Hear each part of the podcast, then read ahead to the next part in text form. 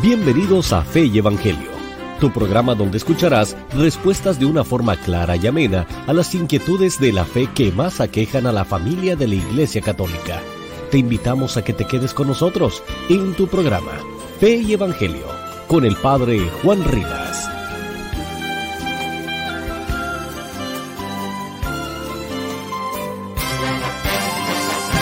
Queridos amigos, un gran saludo desde Meyugore, les envío un gran saludo. En la Santa Misa he puesto sus intenciones de todos los que se unen y en concreto en la Virgen que tiene su listón azul ahí en la iglesia de Meyugore, que a mí me impresiona mucho esa imagen hermosísima de la Virgen que está en el templo de Meyugore. No es la, la Señora Reina de la Paz, sino es otra imagen que estaba ahí original y ahí pongo todas sus intenciones de, todos los que siguen esta programación. Y quiero ah, relatarles algunas de mis experiencias que he tenido en Meyugore. La primera la relato en el libro que se titula El Retorno de Cristo, donde cuento que estaba en mi computadora, eh, en el servidor, y me encuentro con un mensaje por ahí perdido entre los muchos mensajes que tengo donde decía, ven a Meyugore, ven a Meyugore, ven a Meyugore. Yo no soy muy devoto de visiones y apariciones, pero si la Virgen me lo pedía, o sentía por lo menos que sí era, me decía ir a Meyugore.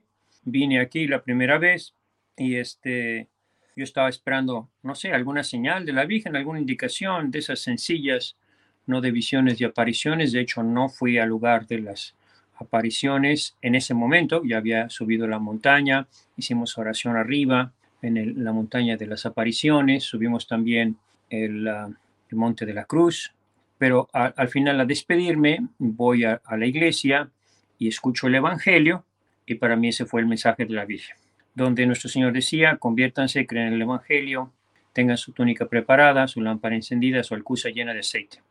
Entonces, ese es el Evangelio, no es ninguna visión ni ninguna aparición de, de la Virgen, ah, pero yo sentía que la Virgen me estaba Ah, invitando a ayudarles a todos, pues a cumplir con ese deseo de nuestro Señor, que estemos siempre preparados con nuestra túnica blanca, que es la vida de gracia, nuestra lámpara encendida y nuestra alcusa llena de aceite, que son las obras de misericordia.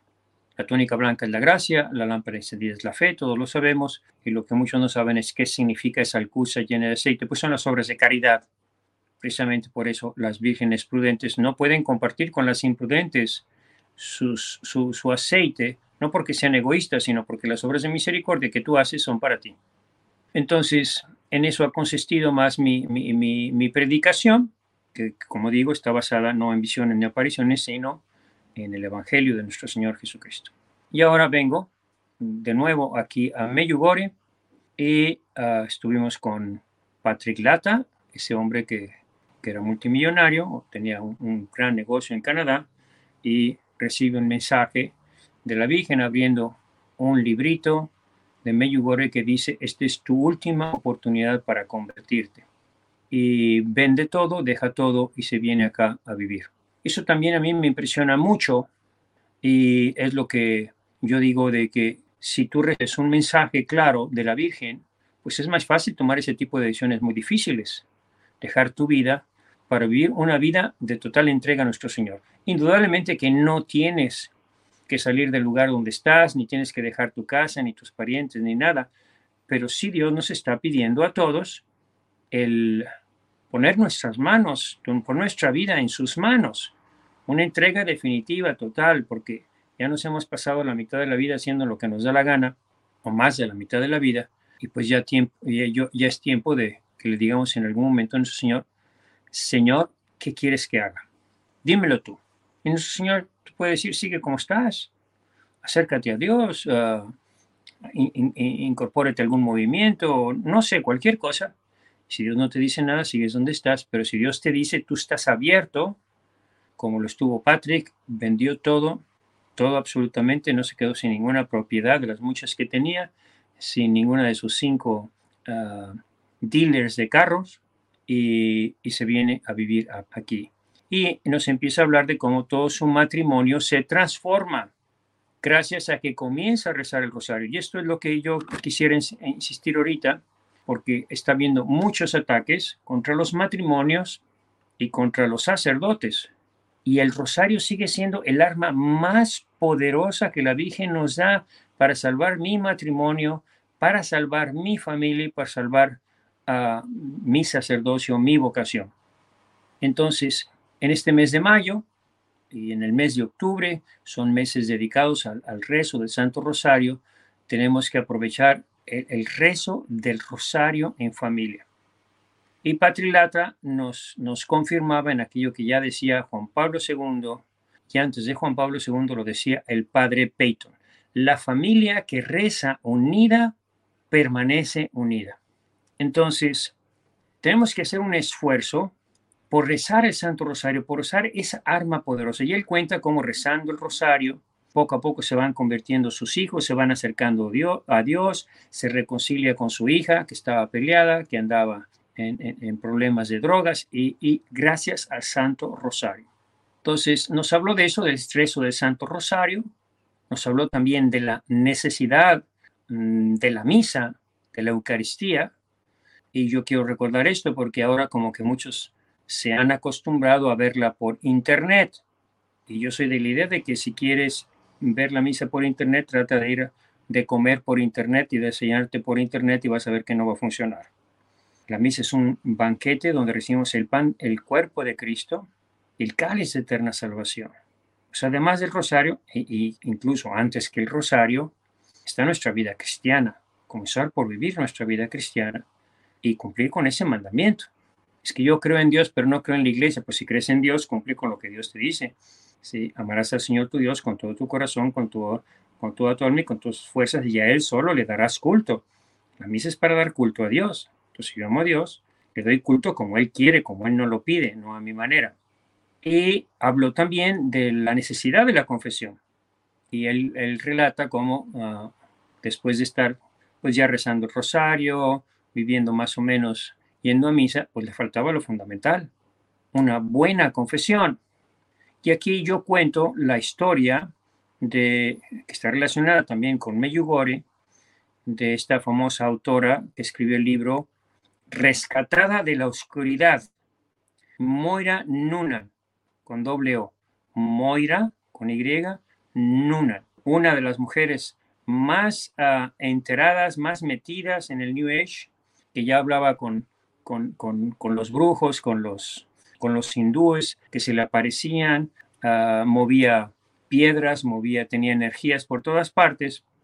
Y cuenta ella cómo viene a Meyugore porque le dicen que aquí hay energía y viene a invocar lo que llaman las energías positivas y se encuentra con un sacerdote franciscano que ya murió y le, le ayuda a hacer una confesión de renuncia porque muchos sacerdotes no saben y mucha gente no sabe que cuando tú te metes en cosas como el yoga, el New Age, el Reiki, nueva era, todas esas cosas, no basta que te confieses que lo hiciste.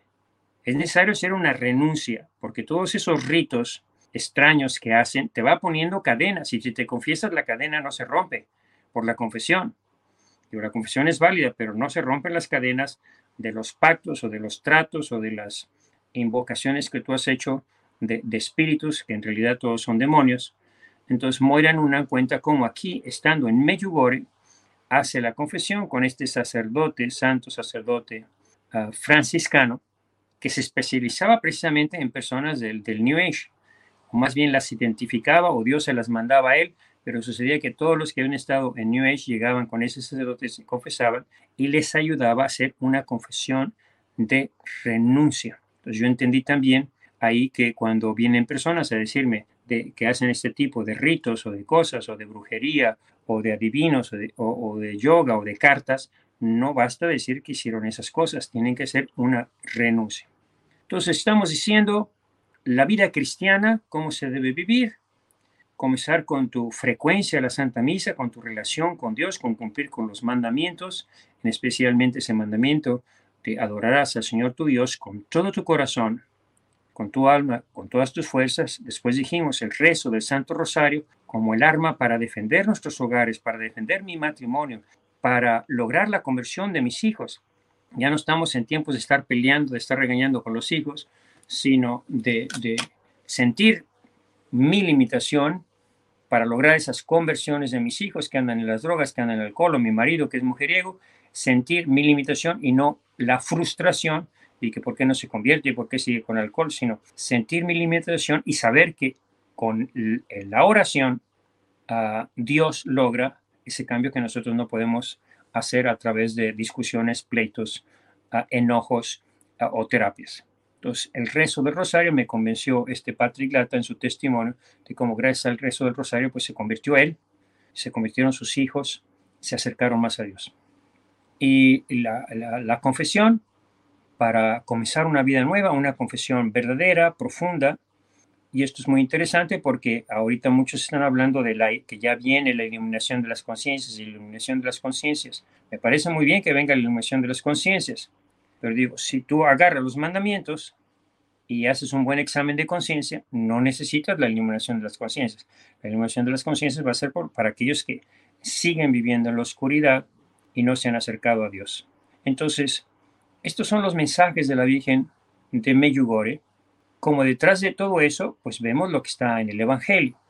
Eh, yo siempre soy de, la idea de que entre las visiones y las apariciones, eh, yo las escucho todas, yo las veo todas, pero siempre trato de hacer un discernimiento de esas visiones, de esas apariciones, a través de la escritura.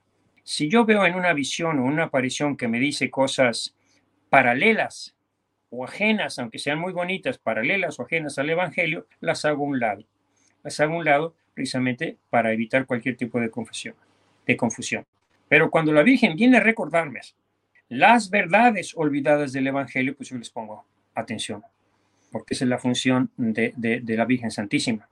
Recordarnos el Evangelio de nuestro Señor Jesucristo, acercarnos a la iglesia de nuestro Señor Jesucristo, acercarnos a los sacramentos de nuestro Señor Jesucristo, porque toda la acción de María, todas sus apariciones son para llevarnos a su Hijo, Jesucristo, para conducirnos a la salvación.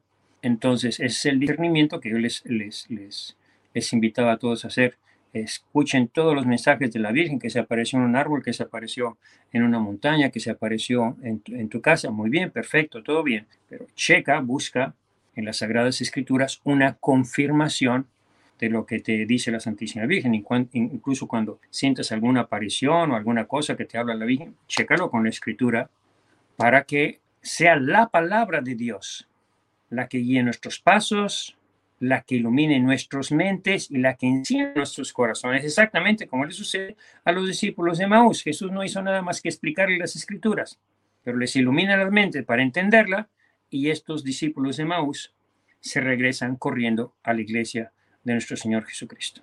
Entonces, uh, nada más eso, queridos hermanos, decirles que los encomiendo en esta peregrinación uh, que estamos haciendo por los santuarios marianos e invitarles a reflexionar en esas ideas que nos pueden ayudar en nuestro matrimonio, que les pueden ayudar en su matrimonio, que les puede ayudar con sus hijos, que les puede ayudar a los sacerdotes para renovar nuestra fe y estar preparados con nuestra túnica blanca, nuestra lámpara encendida y nuestra alcusa llena de aceite, es decir, llena nuestra vida llena de obras de misericordia. Nada más, queridos hermanos, un gran saludo del Padre Rivas.